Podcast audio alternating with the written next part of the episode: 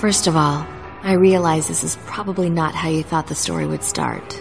Not with a big, shiny moon or a city that could look stunning in spite of itself. Or me.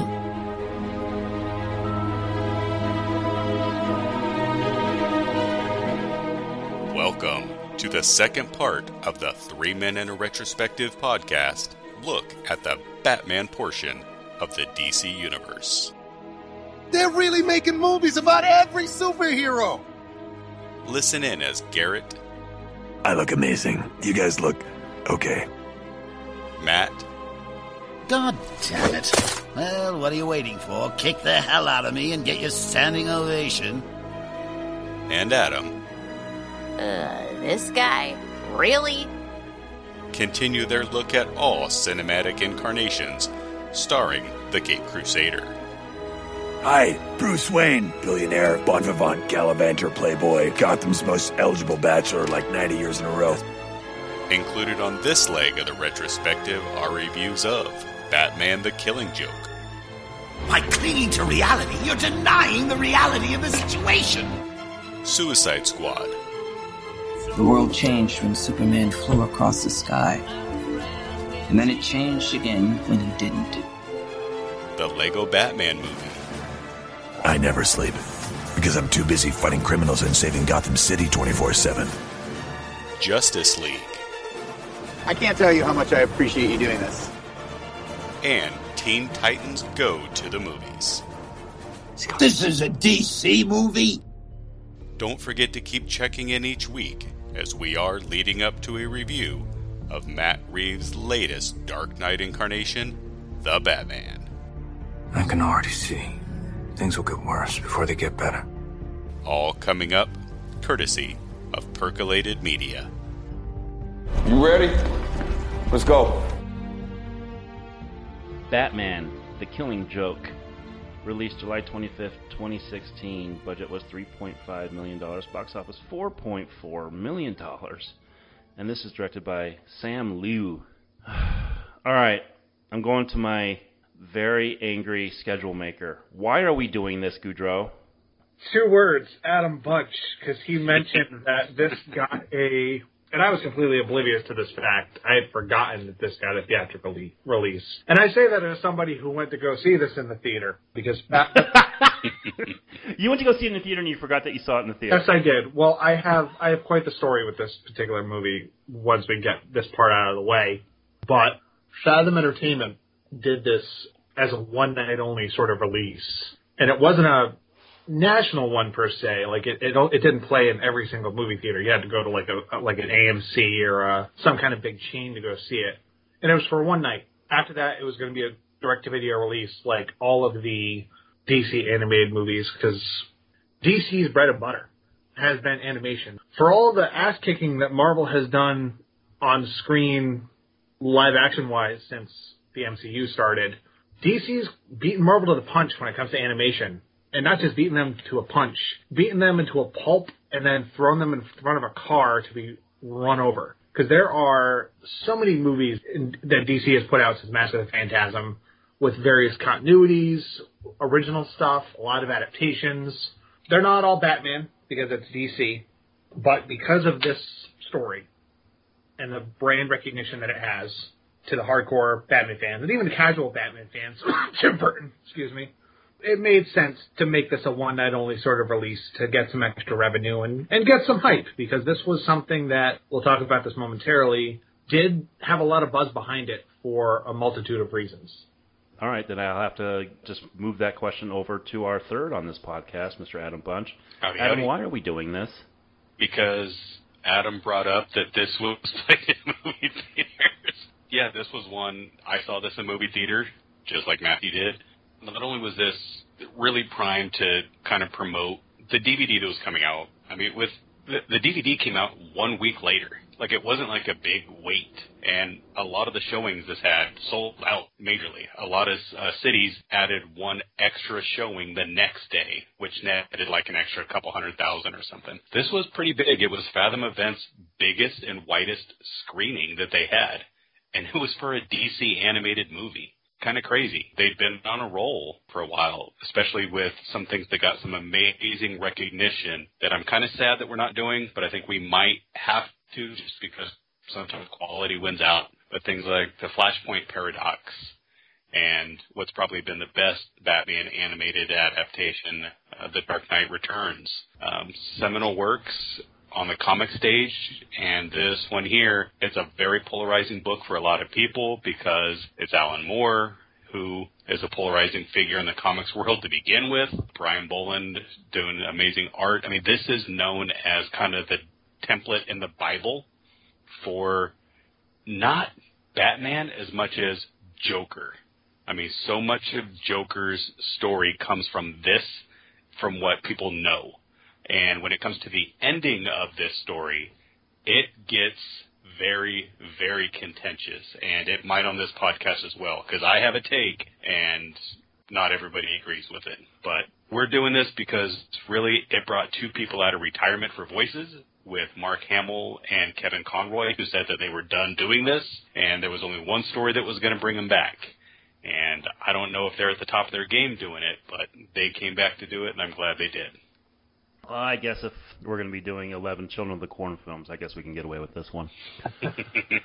I do remember the hype around this because there was a lot of talk about it around the time Comic Con was coming around, and that Mark Hamill and Kevin Conroy had come out of retirement, as you said, Adam. But honestly, I had no interest in seeing it. The only way I would have seen it is if they would have done it live action, which brings up the question why do it this animated hour, 15 minute movie when you could probably make a shit ton of money if you get Ben Affleck and another person to play Joker, the 10,000th person to play Joker together?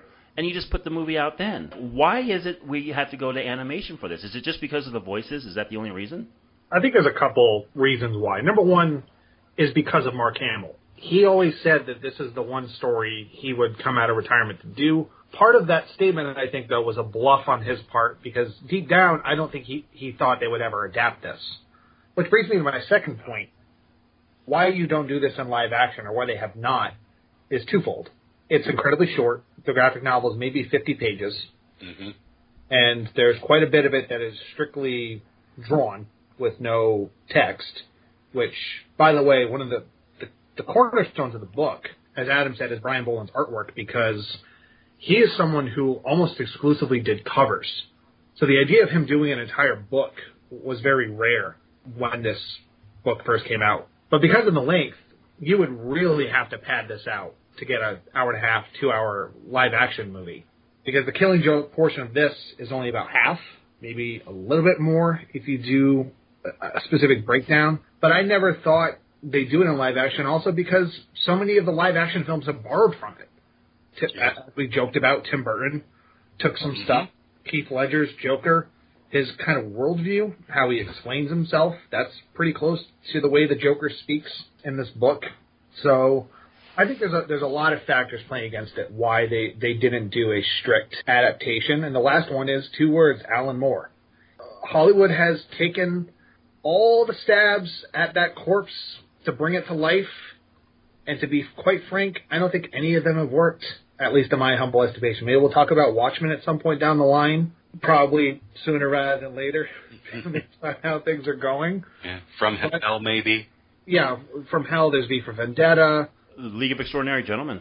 Yeah, which the fact that that I definitely want to cover. Uh, I want to talk about that movie. Yeah, the, the movie that forced Sean Connery into retirement. Yeah. Yeah. Uh, So, so yeah, I think there's a lot of reasons why you, I don't think you will ever see a, a straight live action adaptation. Hell, they did it in fucking Gotham for God's sake. That that was the close. Just change the characters instead of Barbara Gordon getting shot. It's Selina Kyle, mm-hmm. and that and he's not the Joker due to legal reasons. But yeah, there, there's there's so many reasons why I don't think you will ever see a as close to a literal translation as at least in live action. And we'll talk about whether or not this is a literal translation to begin with.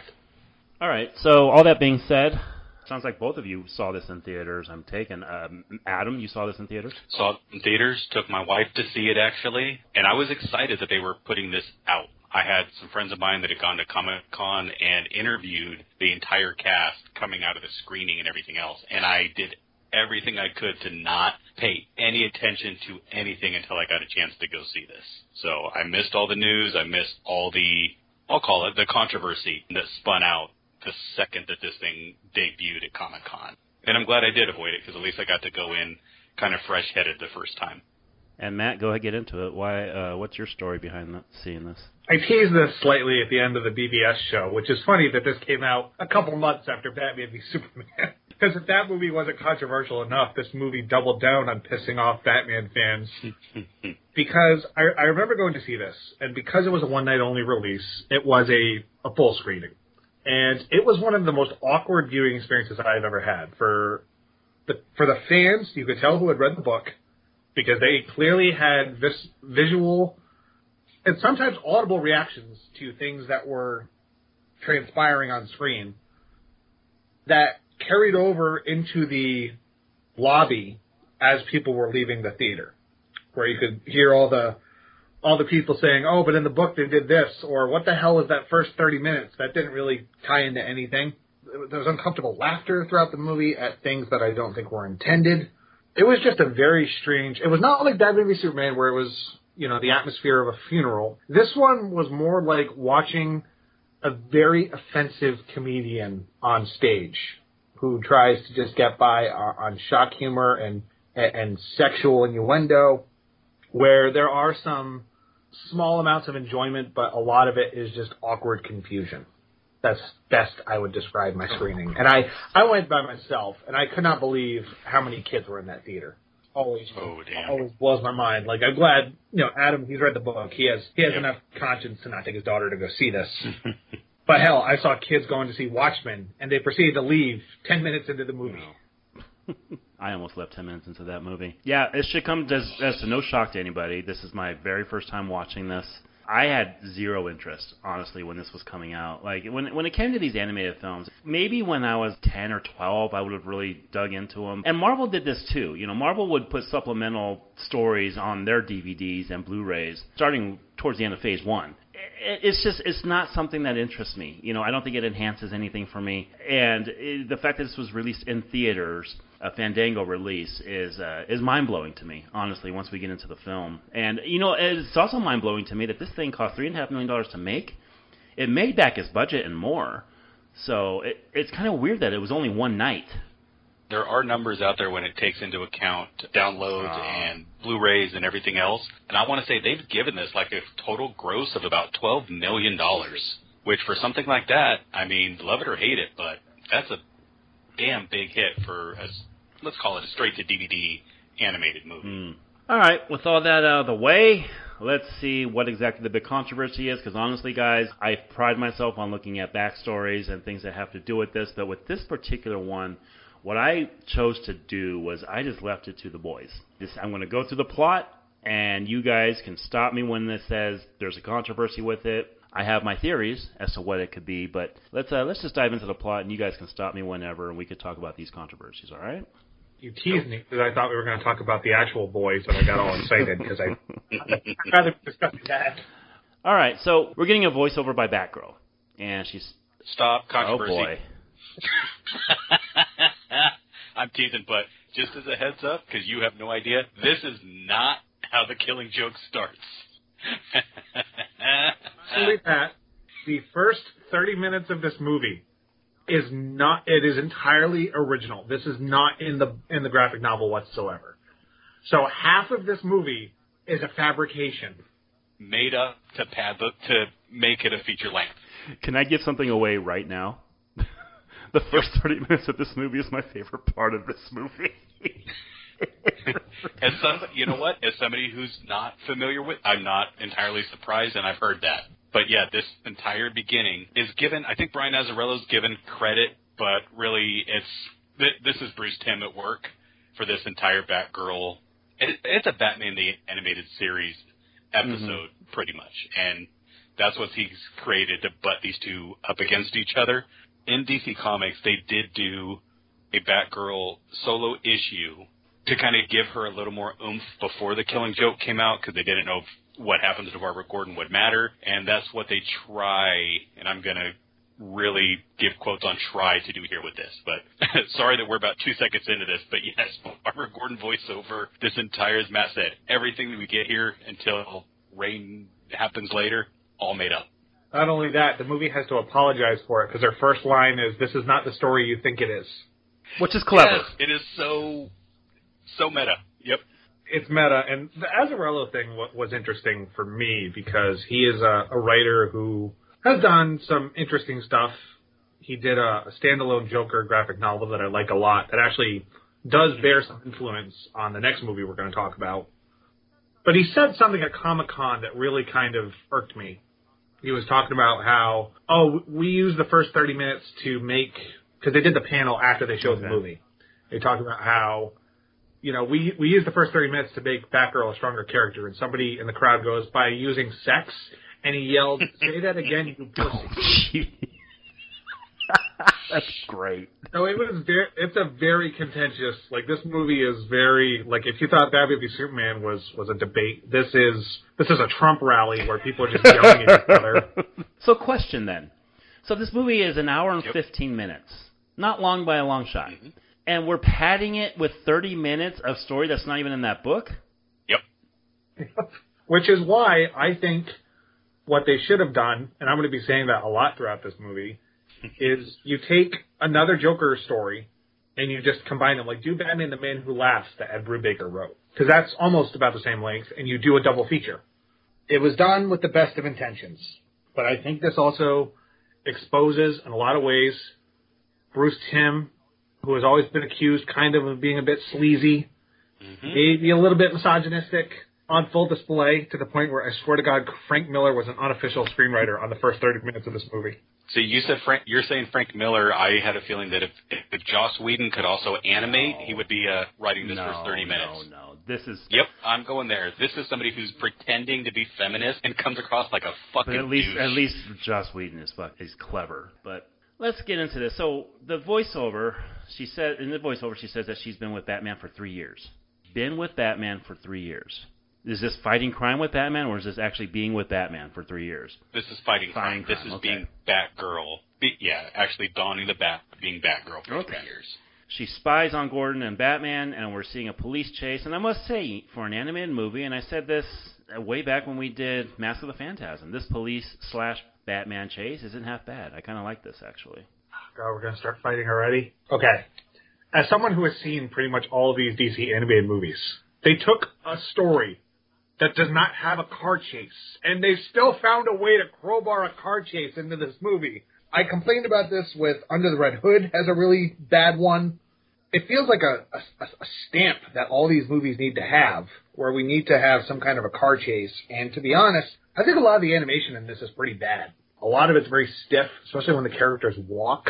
Some of them look like they have sticks up their mm-hmm. asses. The one positive I'll say out of everybody, I think Tara Strong gives the best vocal performance. And that's how this feels like a, a reunion of the animated series, because while she didn't voice her in the original, mm-hmm. she did New Adventures on, which is when they really emphasized her as a part of the Bat family. But this prologue begs the question of where are Dick and or future Robins? Where is this in the timeline? Are they even in the Killing Joke? No, they're not. But in most iterations, Robin comes before Batgirl. Okay. Um, and there's been, you know, like I said on multiple shows, multiple Robins. Barbara has hooked up with at least two of them. Uh, although, uh, speaking of hookups, we'll save that for 20 minutes down the line. All right. Batgirl gets kicked out of the truck, and then the thug gets bumped by Batman. Batman then interrogates the thug. Meanwhile, mob boss Carlos Francesco. Now, this guy not in the book as well. Nope, not whatsoever. In fact, all the characters even are ones that we haven't seen before. I believe I don't believe there's anybody here we've seen before, wow. including the mob boss. I know Paris Franz, like none of it.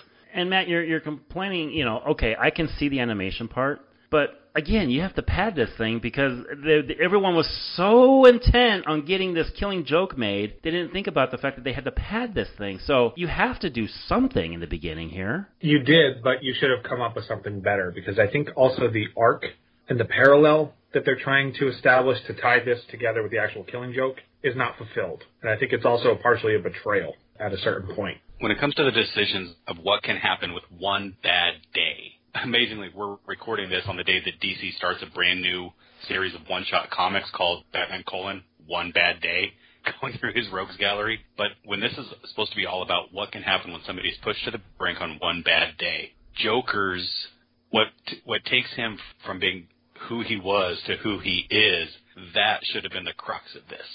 Because as I said, this is at least to me when I read the Killing Joke, Batman's in it. Batman to me crosses a line at the end, but it's it is Joker and it is Jim Gordon, and that could have been the focus and should have been the focus. In fact, even here at the beginning, maybe turn this into a uh, almost like an episode of Gotham Central, you know, where it's really about Jim Gordon and and him not snapping later on after what Joker does to his daughter. So mob boss Carlos Francesco he laces into his nephew about losing four guys and a hundred grand, and he tells Paris, his nephew, because Paris, France, to get his money back. Waka waka. Barbara, meanwhile, she tells a classmate that she's involved with somebody, so she doesn't want to swim in a lake full of dudes. And oh, you mean the gay, the gay, the gay guy from Catwoman makes a second yeah. appearance? no kidding. Just as offensive. Wow. They're robbing a vault before Batgirl interrupts again. Paris becomes impressed, borderline enchanted, as she fights Paris, who drugs her, and this allows him to take the money. Okay, here's where I talk about how th- this does not fulfill what it should. The I think the point of this, specifically the, the problem, is her, this is her Joker basically. This Paris France okay. character. For someone as intellectually savvy as Barbara Gordon is, which is teased with the fucking stinger at the end of this movie, she's bested by a guy who only looks at her as a sexual object. They also imply that he is about to rape her with that yeah. drug, but she gets away. Yep. Gets away just in time. Everyone in this story views Barbara Gordon as an object of sex. She is objectified by everybody.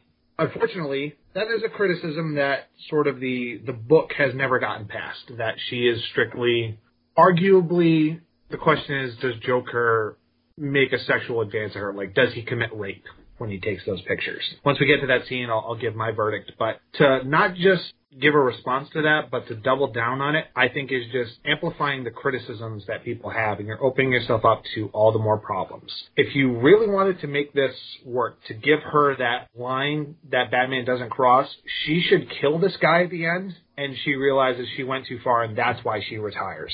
That would work slightly better. As it stands, everything with her character and with this guy does not work for me at all.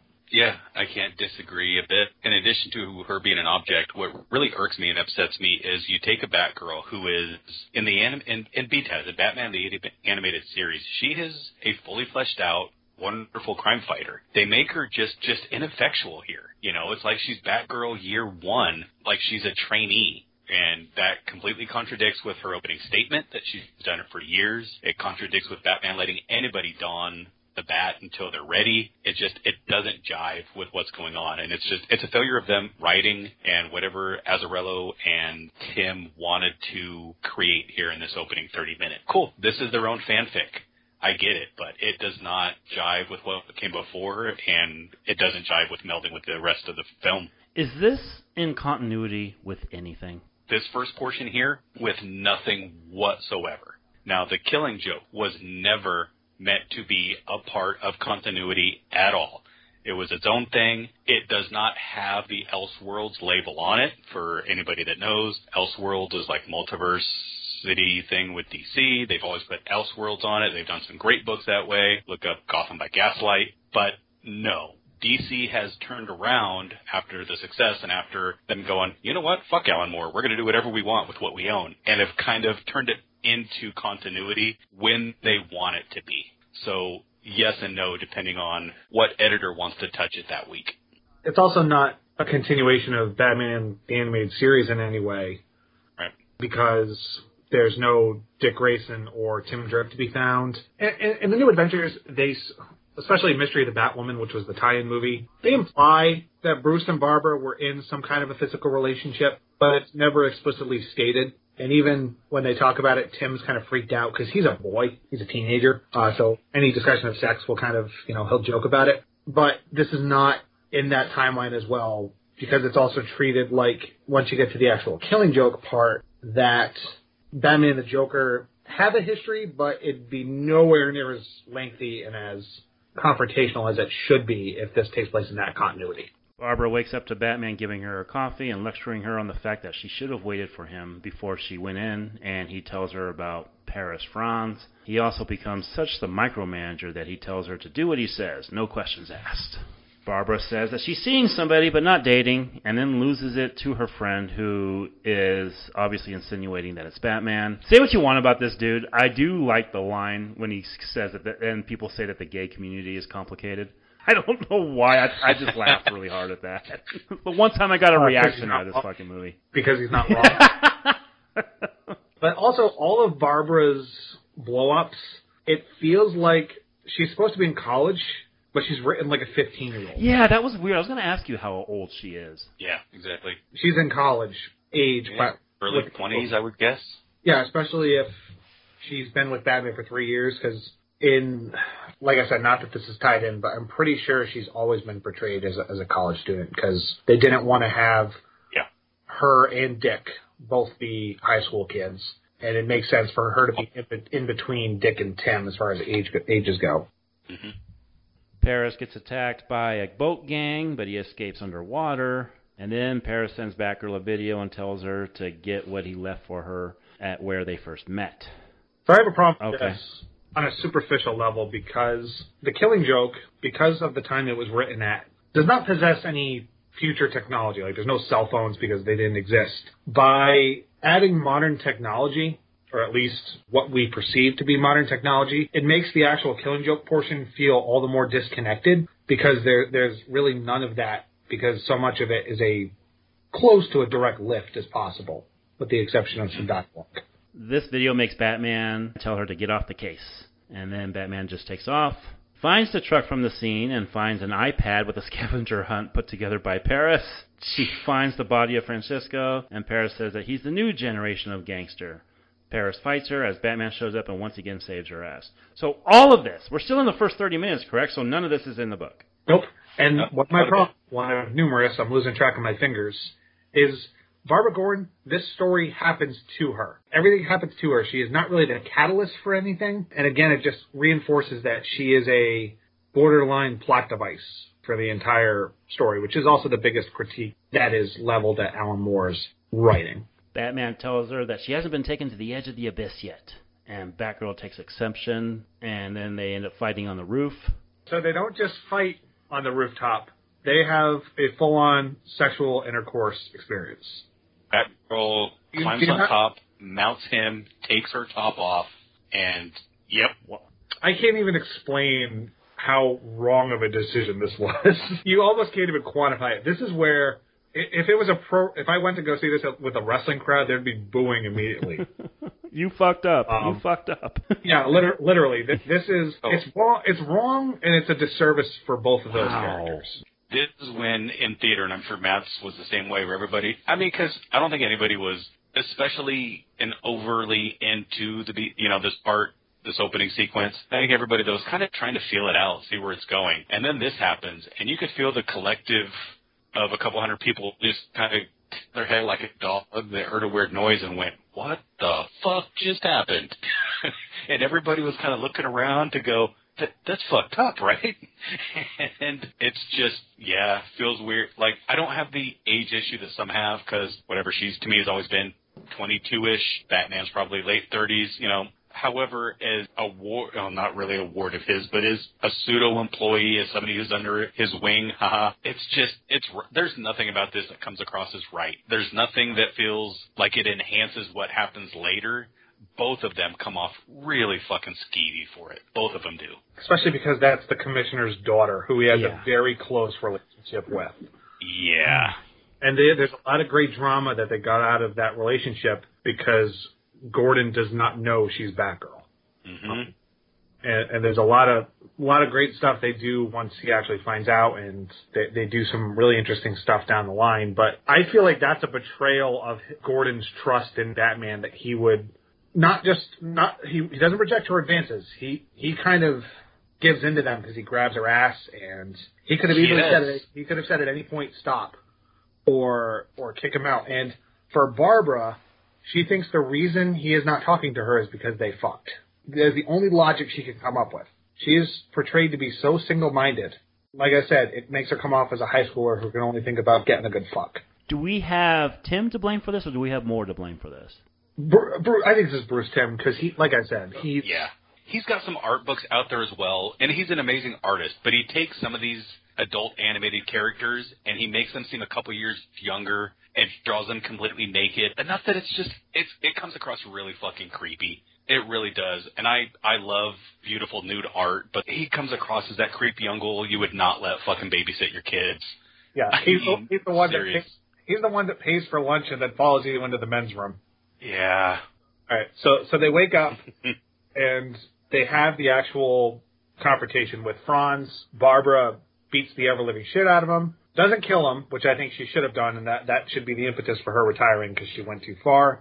She throws her backpack of stuff. She has a good line. I can't leave smoke bombs in the apartment. That actually got a chuckle out of me. And she retires from being Batgirl. So her impetus for leaving is the fact that she almost went too far, not that she did go too far. Yes, that yeah, she. Batman's Oh have a my God, earlier. this fucking story's a fucking mess. They have a line earlier where he's, you know, you haven't looked into the abyss like Yeah. I have. And there's this part where she's beating the guy, and and Batman's standing. He does not stop her. He does. He's standing back, letting her. She's going to make that decision. Which that I appreciate that scene. You know, he's not going to interfere, but she at least stops herself and goes, "This is it." I like that ending of her making her own decision to stop. She's going to put her own stuff away, and she's going to stop. She's not going to get it taken from her. She's going to stop being Batgirl. That part doesn't bug me. it cuts to black, and we cut to go, uh, Batman teaming up with Harvey Bullock to go investigate a crime scene, which is also not in the book. Harvey Bullock, by the way, is a big character from the comics. He's sort of Gordon's superior slash partner, depending on who's writing him. Not that he has a big role in this to begin with, but they're all bodies that Batman realizes went missing three years ago. Obviously, it's the Joker's calling card because they're all they all have the rictus grins and they're all decayed. So then we cut to the opening scene from the comic where Batman is walking to Arkham Asylum. And now we can actually talk about the comic book, which is really what I want to talk about because while I think we have told better Joker stories, I think Alan Moore doesn't give himself enough credit when he talks about, oh yeah, I just, I don't think the book's that good. If this is what he considers bad writing, then I wish that was my low bar. To be perfectly So he honest. puts this book down. Yeah, not. Yeah. He doesn't call it shit or anything, but he's like, I don't think it warrants the. Because if you read any like top five Batman graphic novels, this is on every single list. The biggest crack of shit is that Tim Burton's got a pull quote on the copy I have behind me. Yep, Which yeah, is just mine, mine as well. And there are two versions of this book, by the way, if anyone's interested. There's one which is the original print, which is colored differently. It's very psychedelic with the mm-hmm. the color palette that he used, and then there's a recolor that he did, part of the deluxe edition, which has some additional concept art, some additional short panels here and there. But the book opens exactly like this, where Batman's walking to Arkham, and it's great visual storytelling because Batman and Joker are always order and chaos, right? They're the two linchpins. Taking place in the rain and having the leaves blowing all over the place is the perfect personification of that because leaves have no choice but to be chaotic because they go wherever the wind takes them. And duality, who is the only villain you see in Arkham Asylum? Two-Face, who is the representation of that. That is very, it's both obvious, but it's also something that because it's a graphic novel, you can read past it and not think much of it. But there's a lot of stuff that's done through Bolland's amazing artwork that really aids what Moore does actually write. This is when Batman, yeah, goes goes into a cell, and they have this little monologue that Batman has. Is some of my hmm. favorite writing when he's just, "I want to talk about you, about me." I love this, and this is a Batman at the end. This is him at the end of going, you know, fuck it, I'm going to give this one last shot. You know, to me, this is, I don't know what has happened to this Batman, but he knows that he's at the edge of breaking his rule of just being done with it. But he's gonna at least give it a shot so he can say, I tried. Before I killed him, I fucking tried. And I think that's why this book has the staying power that it does. It's the notion that Batman makes a conscious effort to try to empathize with the Joker and actually help him out. As far as the continuity, because it's a standalone, I think it's heavily inferred, at least in my headcanon, this has to take place after, after Death in the Family. Yeah. The murder of Jason Todd, I think, is what has brought Batman to this point. And I say murder in quotes, by the way, because much like everyone in comic books, nobody stays dead. and uh, Under the Red Hood is one that I definitely think we should talk about once we get the Patreon up and running. But yeah, he, th- this, you know, Garrett, I think it's interesting. I do Mark Hamill, and we found our Kevin Conroy, so we could probably do this as an audiobook. You, you know, you guys say this isn't in continuity. Now, do we get any of Joker's backstory in that book? Oh In yeah. in this book? Th- from this point on, this is extremely faithful to the graphic novel. Okay. Uh, what do you guys feel about that? Because I've always said, and I say this during our live action films, I say it all the time. I'm going to be saying it again here pretty soon. I don't mind flashbacks as much as if it enhances the character. What I do mind is when they do flashbacks and they're not telling us it's a flashback. There was a while where I didn't know if this was the Joker or if this was the gangster we saw earlier. I didn't know who the fuck this was for until, you know, a couple scenes in. I was like, oh, okay, that's the Joker. But it kind of threw me off a bit. On the comic page, the original and the recolored, the, the anniversary edition, it's colored in a way that you, there's no doubt because it's it's very sa- sepia toned that you know it's flashback. It's done in the movie, but much less so. They should have went full black and white or full, you know, and done it that way. But yeah, it's it's clear in the graphic novel when you're flashing back to who he is. And that's something you can do in the comic book. But to do it in a live action film, it, it's much more difficult, and I don't think they really did a very good job of it. Well, that's the problem I have with, with Alan Moore in general. Uh, of course, Moore is notorious for not liking any of his adaptations because he's of the mentality that adaptation is pointless because visual mediums are meant to be enjoyed in the way that they were initially intended. And his adaptations run all over the place. From Hell is very different. League of Extraordinary Gentlemen is very different. Watchmen is, of the live action ones, it's the closest. But even then, he Snyder really changed the ending, uh, which I'm, I'd be very interested to talk about. Here, this is the most literal translation, but at the same time, storytelling in a comic operates on a very different level than what you can show on the screen because of the way your mind processes it. You are doing the voices in your head. You go at your own pace with a graphic novel. You can look at individual cells and really analyze them. With a movie, you have to follow along with it, and if you get lost, that's ultimately on you. So I can differentiate between what's the flashback and what's not because of the color palette and because I've read the, the graphic novel. But I do think, I don't call this a slavish adaptation, but I do call it a, a bit of a clumsy one because the translations are not, or, or the transitions I should say, are not executed the best. And these DC animated movies have done a lot of adaptations. Adam talked about The Dark Knight Returns. That's pretty damn close. Under the Red Hood's pretty different. Batman Hush is very different. if you're, if Oh, you're a fan, God, yeah. if fan of that Fuck, you want to see me pissed off? uh, you know what's funny? I, I think the movie kicks the shit out of the book, but we'll talk about that. Oh god, yep, yep, that's coming up. Yeah, and, road, uh, folks. Yeah, so so all in all, what you see from this point on, it's the words that Alan Moore wrote. It's a lot of the visuals, but the art style is also very different than what Brian Bolland drew. There are shots that look amazing, but a lot of them are the stills. Whenever stuff is mm-hmm. moving, it doesn't evoke the graphic novel the way I think it should, and I find that to be a mistake. So Batman finds Joker's calling card, and then Batman tells Alfred that he doesn't know Joker anymore than when they started going after each other, which I thought was actually a kind of interesting take in that he is saying, you know what, we've been fighting each other for so long, yet I don't know another fucking thing about him than when we started. Which I I, Uh-huh. I always love. I love a Joker that that is mysterious, and we did skip over a bit of the Joker stuff because his introduction is at the carnival where he buys it from that guy. Yeah. Yeah, yeah. So they cut to the first flashback. So now we should talk about Mark Hamill. We talked a lot about him when we did Mask of the Phantasm, but if you want to talk more, go Yeah, ahead. I spoke very glowingly here. I don't think his voice works, to be honest. It, it's not that he's not trying, but he's doing a different voice. Not not just because he can't go as high as he used to, which just comes with age. But the problem is he's already done a more subtle Joker if you watch Batman Beyond Return of the Joker. That voice I think is a lot closer to what this would have worked, but there are points here where it almost sounds like Mark Hamill can't get his mouth around the dialogue, which is a problem with Alan Moore. I think his trying to bring his words to an actor's mouth, it's not the easiest thing in the world. But I don't think his voice worked. But at the same time, I can't say, oh, X could have done the voice better. You know, I can't plug John DiMaggio from Under the Red Hood and put him in here. Who's in this movie as well? Yeah, yes, he is. But it's disappointing. And part of it's also, I think they waited too long. Maybe if you did this in the early 2000s, when this still would have been kind a bit audacious, because I I do think, unfortunately, The Dark Knight does somewhat hinder this movie as far as in the pulp consciousness what a Batman Joker story can be. His Joker, I don't think is great, but when in the flashbacks where you just hear Mark Hamill, I think he's good there when he's just doing his normal voice because we don't really hear Mark Hamill do that in most of his animation. A lot of it is he's putting on a voice or an accent. But yeah, his, his Joker does not work for me at all. And I hate saying that.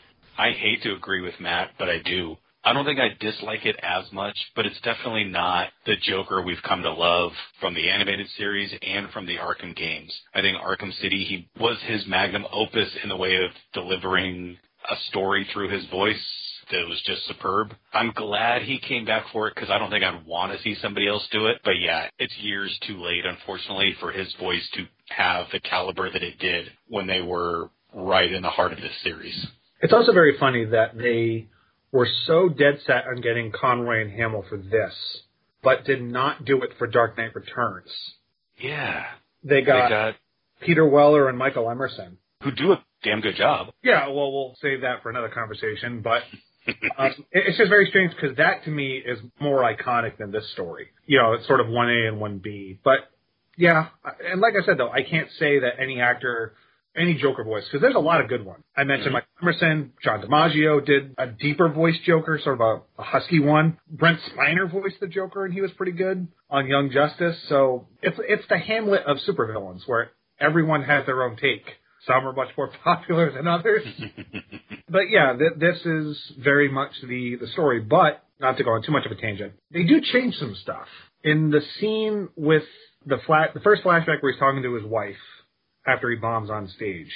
It just ends like a normal conversation. But in the book, and this is part of the Joker being an unreliable narrator, there's a still of her smiling at him, and she's got like this creepy Joker esque smile.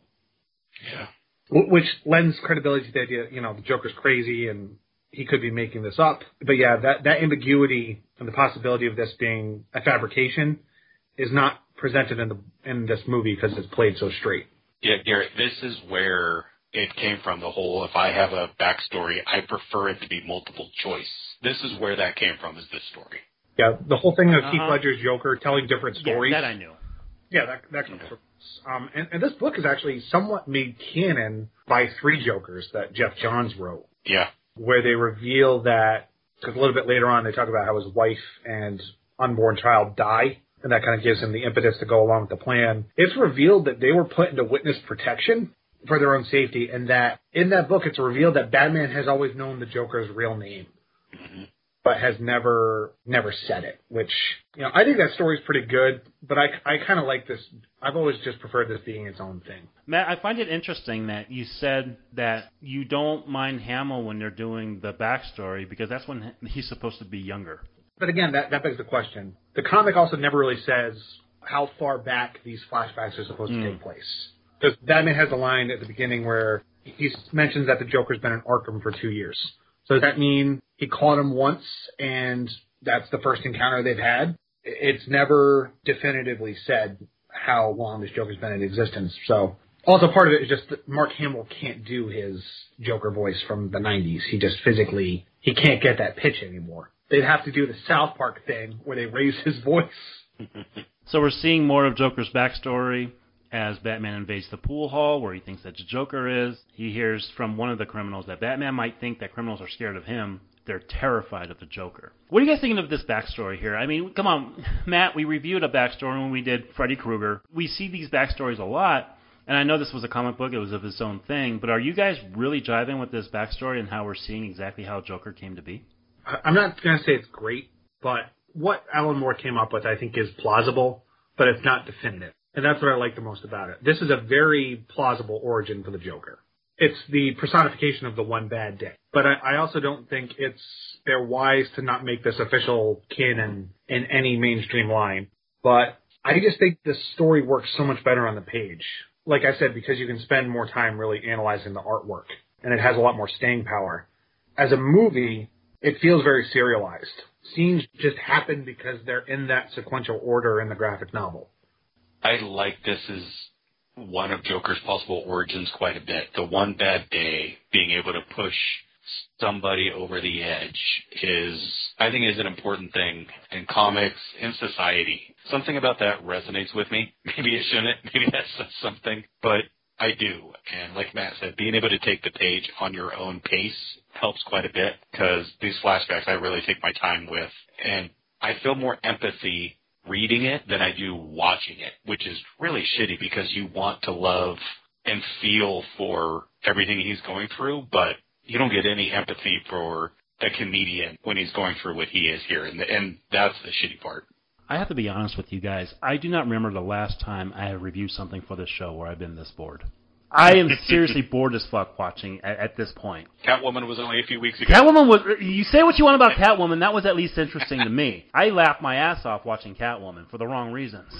Here, I am I not finding any of this. It's just boring to me. Maybe I do need to read that book. I I flipped through it a couple times because I had a friend who had Death in the Family and he had this, and I devoured Death in the Family. It does make me want to read the book. I'll say that much. But just watching this movie, like I could not be more bored. What do we uh, what do we think of this Joker performance on stage as Gordon shouts Barbara's name? Matt, does this go back to what you were saying that this would have been much better if Hamill had done this in the '90s? He just sounds old and tired. Yeah. And, and it's sad. This is not how I wanted him to go out. He's like the Ric Flair of Jokers. He had his perfect opportunity, and unfortunately, it wasn't meant to be. Now, having said that, we skipped over Barbara Gordon getting shot, and we do we do have to discuss that. I don't get the implication that he raped her, because if he did and he really wanted to drive Joker uh, Gordon crazy, he would have also shown the pictures of him doing that. And it's and this was a big deal in comics because it could have taken Batgirl off the table completely, or, or I should say, it could have taken out Barbara Gordon. But not only did she rebound, Oracle is a much better character than Batgirl ever has been. She's a lot more interesting she's a lot more inspiring to a lot of people. Like there's a lot of, you know, I have friends that are handicapped and really look up to her as a character because it's the ultimate thing of I'm not going to let what happened to me ruin my life, which I think is a, a very great message. And it's sort of the, the, the tragedy of it is that it was Gotham City saying you don't get to quit without us taking a piece of you. And that's what the Joker does by shooting her. And this has been, honestly, the shooting was done better in Arkham Knight as a hallucination than it is in this movie. Yeah the only difference in that is Gordon's not in the room. But because he's there in the book, and this is all all of Hamill's dialogue, you know, the here's the crime, all that stuff, even the song, all this is lifted almost verbatim from the book. The only dialogue that's really changed is when he's buying the carnival and he talks about how like, oh, it's falling apart and it smells like piss. In the book, he he tells jokes about like kids could die on these rides. The, the, the board of health went past this. I think that's actually funnier than just terrible jokes about the place smelling like piss. Which again, Brian is not above not above the juvenile, but all in all, I'm not infatuated with this movie at all. More of Joker's backstory. As he says, maybe he should have been a clown instead of a comedian. Batman shows up and he gets scared and falls into what I'm putting as the same waste that Halle Berry's Catwoman fell into. and then starts laughing. Here comes my favorite part of the movie. Batman fights a bunch of carnies. Yeah, you like that They're beating up the disabled in the I love this fucking. I, I love this scene. Yes, I just said that he fights a bunch of carnies, but this is this is all pretty good actually. I can't say I love anything in this movie, but of all things, this was this was the one part that actually got me laughing. Joker gets into the picture, and Batman once again takes care of him before finding Gordon, who tells Batman to go after Joker and go after him by the book. This here is important to me like nothing else because depending on which way you want to look at it and who Joker is trying to break. Because he's, you know, Gordon's going to be easy to break. I mean, he shot his daughter. He, at minimum, undressed and took pictures of his naked daughter who was covered in blood after he shot her, sitting there, you know, talking about, I don't know, it's a hard bed, the spine is broken. I mean, just little things that he did. Gordon should be the one to break after all this, and he can't break Jim Gordon. That through all this, naked in a cage, hobbled, he's gonna crawl out in tears to Batman and still be on the side of the righteous to say, do it by the book. You gotta fucking do it by the book. That is really important for how I take the end of this movie. I don't get it. Are you saying that's a good thing or that's a bad thing? I think it's important. It's important. That Jim Gordon, that he is still upholding doing things right. That he is not broken. That this is that one bad day and he's not going to snap for it. This is the boat scene from The Dark Knight, except this is actually good, where it's it's proving the Joker, it's disproving the Joker's notion that anyone can break if they just have one bad day. There are people who are incorruptible, and Gordon is one of them. Like, they're, they're, not only does Joker shoot Barbara Gordon, there's a story called No Man's Land where he actually kills Gordon's wife, and he Yeah. still he still doesn't kill him. He shoots him in the kneecap, but he he can't bring himself to actually kill him because he is the he is the ultimate representation of good in a city that really doesn't have that true lawful good presence because Batman's more of the chaotic good if you look at that little uh, that little flow chart. Joker has my favorite line in the movie when he tells Batman, by clinging to reality, you are denying the reality of the situation. Batman beats him up again, and he makes it clear that Gordon didn't go crazy. Ordinary people don't crack. Batman doesn't take it further, telling Joker he doesn't want to hurt him and that he doesn't know what hit him and that this is nuts. He doesn't have to be alone. What are you guys feeling about this? So, Adam, are we at the point now where everything you said earlier is coming to fruition, or we still have a little ways to go here? I go all the way to the very, very end, literally the end scene. But I like the fight, though. Okay, technically, in the graphic novel book, whatever, it's only 48 pages. It's not. Mm-hmm. It's an oversized edition. It's not even an eight-page giant. They put music notes to the "I Go Loony." That doesn't mean I needed a five-minute Mark Hamill singing "I Go Loony." Like, okay, I downloaded the song, but it's pretty cringy. When they go into that room and it's his exact same apartment, but it's flipped upside down. He took Batman to the point where his life has been turned upside down, and they fight right through it, and I fucking love that. All the way to the end when Joker finally retrieves his gun, pulls it out, pulls the trigger, and it's a prop gun, and he's just, God damn it, that God damn it is the best vocal performance that Mark Hamill does in this entire movie. I fucking love that. Well, it's sort of a it's a slight tease of Mask of the Phantasm where he's like, well, for once, I'm stuck without a punchline. the Joker tells a rambling story about jumping buildings, and Batman laughs with him as credits roll. Okay, so here. All the way to the end. Here. Oh, Yeah, oh. yep. Okay, so, in the book, Joker's telling the story, right? You're going to shine the flashlight across. As this happens, I will never forgive them for not putting this in the movie and not drawing it. You see a car pull up, and you see this because you see headlights, so you see this beam of light at their feet while Joker's doing this and telling this story. And he tells it, and Batman, it gets to the end, like the joke is the exact same thing. And Batman, you get the heh. Batman starts laughing and reaches to Joker. Here, it looks like, like he reaches and puts his hands on Joker's shoulder. In the book, all you see is him reaching to Joker. And then it pans down, and they're both laughing. And then there's only one laugh, and then those headlights that you see are gone. Just like the joke, the killing joke, to me, Batman kills Joker in this moment. It is the seven ending. It's the ending of seven where Joker won. He got Batman. Matt, did you take it the same way? I don't have a definitive take on it, but there's also a very key detail that is missing that shows to me that these the writers and the, the team didn't quite understand the book. The last illustration, there was a literal line in the sand between Batman and Joker, and the rain washes it out, which means they are they are becoming one person. They are one and the same, despite being polar opposites.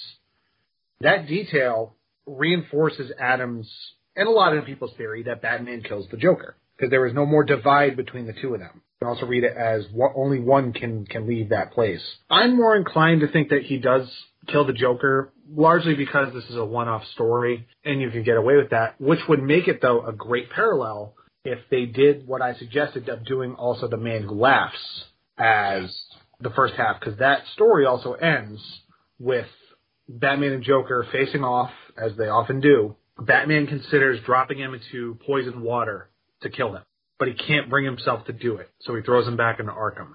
Juxtaposing that with this and really emphatically saying that he kills him because it's handled so awkwardly. Not only is the, the rain washing away the line gone, it just cuts to credits with no music, which is immensely off putting.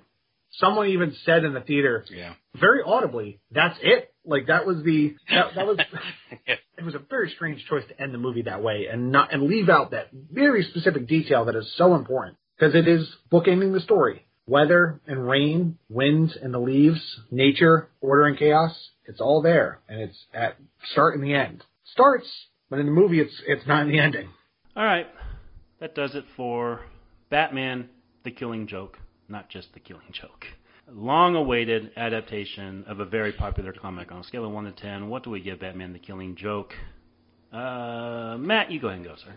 Uh, to quote Mr. Horse from Ren and Stimpy, no sir, I don't like it. For something that was immensely hyped, Th- this thing, you would have thought this was a new Christopher Nolan Batman movie with the way people were talking about h- how excited they were. It is, much like BVS, the word I use is fascinating in the choices that they made to not just pad this out, but to rebel against the criticisms that the graphic novel does possess. And they even talked about how they admitted it was risky, borderline controversial, but for something that had all the fan support behind it and the people that fans wanted to see it, I guess this is the geek personification of be careful what you wish for. Because I, I have not talked to a single person, whether in that theater or in my discourse with others, that gave this movie any kind of a glaring endorsement. That includes people who've read the story. That includes first time viewers. Like I said, the guy who yelled, that's it, clearly has not read the graphic novel and might have said so as much as we were leaving. Hell, that might have been my brother for all we know because he knows nothing about comics. Unfortunately, this was at least Batman v Superman. I could have very strong conversations about it and I could see the choices. Not all of them worked, but there was an attempt to tell a new kind of story. This was an adaptation without the soul, which is crazy considering how much of this is a translation. But there is a difference between a translation and an adaptation. An adaptation is the good one. That's where you take something in one medium and you transfer it to another medium, but you both keep the spirit, but you do something new with it. And we'll talk about that with Stephen King, because hell, we talked about that with The Shining, how that can go wrong in one case with one approach, and another can do it to perfection. It's all how you do it in the the makeup process. It was 75 minutes of excruciating pain. The killing joke was that I paid to go see this in the theater, and I felt I felt empty. Disappointment's not the right word because, like I said, this is not one of it's not one of my personal favorite Batman stories. But I get why it's as popular as it is. But it, it wasn't worth it. I just I hate to say it, and I think Alan Moore was right that his shit just should not be adapted, and we need to stop trying unless you're going to do something radically different like the Watchmen series, which I think is brilliant. And that's one of the best TV shows I think of the decade. All in all, this was a bore, to quote Garrett, and at points it was kind of infuriating. So I'm going to give this the same score that I gave Batman and Robin of all things. I'm going to give this a three on ten. Uh, Goudreau didn't find much to like about this. Adam Bunch, the big fan of this comic. What is your score? Yeah, I got to echo a lot of Matt's sentiments. Unfortunately, you know, I, I was looking forward to this quite a bit. The nuances in the book just are not here, and when you have such a slavish adaptation, you lose something. You can't pace it the way that a reader is going to pace it. And when you lose that, you need to find a way to translate it differently. You have to make the pages that you know we pour over you gotta slow those down. You gotta let us pour over in the medium. And they don't do it this way. The voice acting is okay. I mean, Kevin Conroy is always going to be Batman. It's, I mean, I guess you can go that low and gravelly, and it's not gonna, you know, it's not gonna hurt. Mark Hamill, he gives a valiant effort. He's not up to his his old Joker voice, you know. He's not horrible, but he's not not what we would have liked to see. The opening 30 minutes is so forgettable, but it's also it's insulting to what it does for me. It, it's mind-boggling that somebody signed off on that, that somebody looked at the script, looked at the storyboards, looked at the prelim all the way freaking through, and nobody fucking raised a hand. Nobody had the balls to say, hang on, let's do something different. Once we get into the killing joke, it starts well. I love the Arkham scene. I love the battle, Joker's Funhouse. But everything in the middle just doesn't hold the same power. The crippling of Barbara Gordon has no emotional weight, and that is the crux of the story that Jim Gordon doesn't fall to, but Batman does fall to, and it's not there. Man, this is just yeah, it's it's disappointing after, especially after so many really really well done DC animated movies. Jay Oliva directed a great slew of them, and they got a different director on this one. And I think he was just run over by everybody else in this production that did what they wanted to do, and it suffers for it. I think there's worse ones out there, but it is such a disappointment compared to what it should have been, and that's the unfortunate part. So I've watched it a few times, and there's some sequences I will watch, but doesn't hold up to anything. Not quite as low as Matt, but I'm close. I'm going to give this a four, four on ten. Four from Bunch guys, recently we reviewed Prey, and I had mentioned I watched the Comic Con panel to that, and obviously they shot, you know, the intro to the movie, and then right after the movie ended, and after the movie ended, people were standing, they were cheering, and you know, it was like a very successful screening. I wish I was a fly on the wall. I wish there was footage out there of what the mood in that room was like after this was over, and that Comic Con panel could not have been pretty, judging by the question that Goudreau outlined earlier. Look, You guys were looking forward to this, and you gave it a low score. What the hell do you think I'm going to give this? Like I said earlier, you know, I could go with a lot of things. You guys keep bringing up Catwoman, and the reason why I'll say it again, I went with Catwoman. It was never boring to me, and I think good or bad, a movie's worst sin is if it's boring. We pick Mm-hmm. movies for a reason. You know, me and Matt and Adam, we go through these like with a fine tooth comb, and we're like, okay, what can we talk about here? What what is it in this series that we can talk about? And when I look at this, I went through the plot because I literally had almost zero opinion as I was going through this because I was so fucking bored. And look, the animation, Matt had bad things to say about it. I thought it was fine. I'm not saying people didn't work hard on this. I know Mark Hamill held out for it, and kudos to him for living up to his word and actually coming back and doing this. But like Matt, when Joker appeared on screen, again, I had to look three times because that so recognizable voice that we saw and heard in Mask of the Phantasm was just absent here. He sounded bored too. You know, I just don't think anybody's heart was in this, and I think they just made it as a fan service, and man, that is the worst way to make a movie. Ask Zack Snyder. I found this movie to be boring. I found this movie to be repulsive. I found this movie to just be a really, really low point of this series, and we've had a few low points, Batman, Batman and Robin included. But like Matt, I want to go even lower than Batman and Robin. I want to give this a two. There was nothing, nothing. A couple scenes that I outlined here and there, but really, this was a chore to get through. And God damn it, Adam, if this is repaying for the Future's King adaptations, I, I submit, sir. I am sorry. Two out of ten from me. But if this was bad, what are we going to think about next week's film? Another movie that is so polarizing. It seems like every time we talk DC, we're going to get just the polarizing, polarizing, polarizing. And when you talk polarizing, you got to talk about Suicide Squad. Although it seems to be pretty universally not liked by the majority of fans. What are you guys looking forward to when we talk about Suicide Squad next week? I'm looking forward to a lively discussion of anything. I saw this movie in theaters, I think more times than I'm going to care to admit, which is funky because it has a take. It was different. I mean, Suicide Squad was really supposed to be something. Um, I guess it says something that most of the cast is gone and they changed the director for its sequel or offshoot or whatever you want to call it. But I remember being extremely excited for it. That first trailer was fucking masterful. If they could give an award for trailers, I don't that whatever it may be, that would deserve it because that initial one was a work of genius. Enough so that they took this movie out of the fucking filmmaker's hands and gave it to the fucking trailer cutting team to recut the movie. So it's going to be an interesting discussion. I'll say that. Adam's correct that they, they, this movie had a take. Had like 80 of them. If you can listen to the production history. I, I have a funny story to tell, but I'll, I'll save it for the next show. I, I will say this. After Batman v Superman came out, and everybody and their mother had an opinion on it, Suicide Squad was only a couple months away, and I said, just relax, everyone. DC will course correct with this movie. This will this will be the palate cleanser. Little did I know that the arguing would not only would it not cease, it would kind of get magnified. Intensify. So fuck me and my opinions, I guess.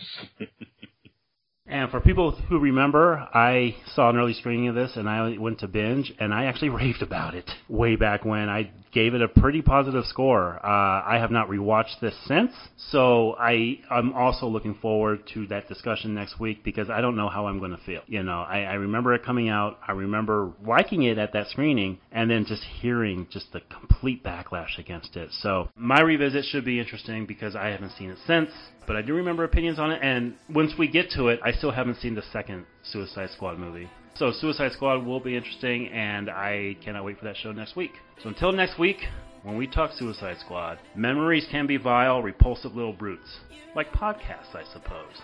Thank you, gentlemen. Good night. All my friends are heathens, take it slow. Wait for them to ask you who you know. Separating the boxes is still going to cause a massive surge. I'll have to be there, but you guys should think about getting clear. We're with you till it's done. Honestly, I think we're all gonna be dead way before that. And you know what? I don't mind. It's an honorable end. But we gotta shut Steppenwolf down. Superman's a no-show. You got no powers, no offense. This guy might be working for the enemy, we don't know.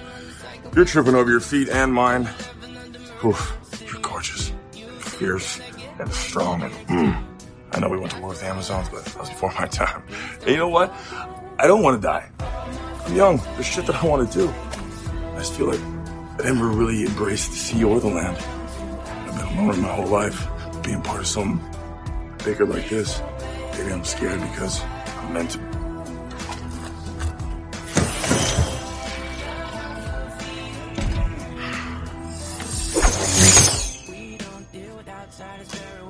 I think that was beautiful. You say a word about this, you'll meet every prawn I know. Thank you for listening to this episode of the Three Men and a Retrospective podcast. This place is amazing, y'all. Join us next week for an entirely new review. Hollywood, here we come! Ha ha! The Three Men and a Retrospective podcast is produced by Garrett, Matt, Adam, and Nathan. I hate everything you just said. Edited by Garrett. What is it with you? What made you what you are?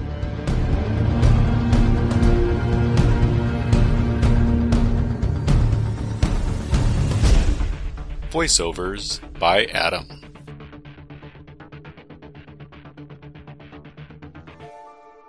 That's what a dose of reality will do to you. It's why I never touch the stuff. I find it waters down the hallucinations. The Three Men and a Retrospective podcast is for review and discussion, and all clips, music, and audio cues are used as such.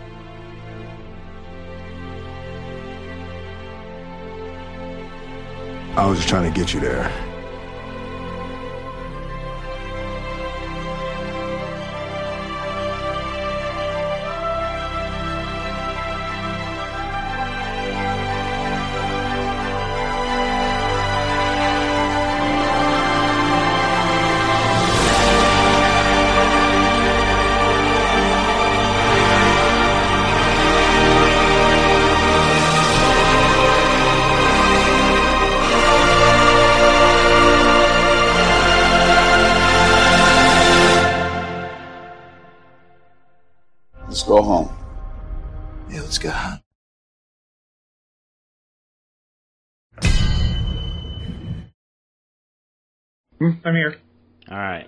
Okay? Yeah, I'm good. Good. As he cracks. Oh, baby, I should have beer, huh? I'm off Oh, I'm, tonight. drink, I'm just drinking seltzer water. I'm uh, taking Oh, white, Oh, white, white, white claw, so I, I just have that. you are drinking White Claw. Yeah. Goudreau. You are so gay. Oh wait, yes. You, he is gay. Yeah. I got my Miller. I'm good. They didn't have the Trulies. I was disappointed. He didn't. He's disappointed they didn't have any Trulies. She's putting her head in her hands, and she said that if James Bond were a person, he'd slap you. You guys ready? I, I'm so ready. Ready, ready. All right. This shouldn't take that long, right? You think? You, you would, every time we say that, we go like three hours on one thing. All right. All right. Booyah.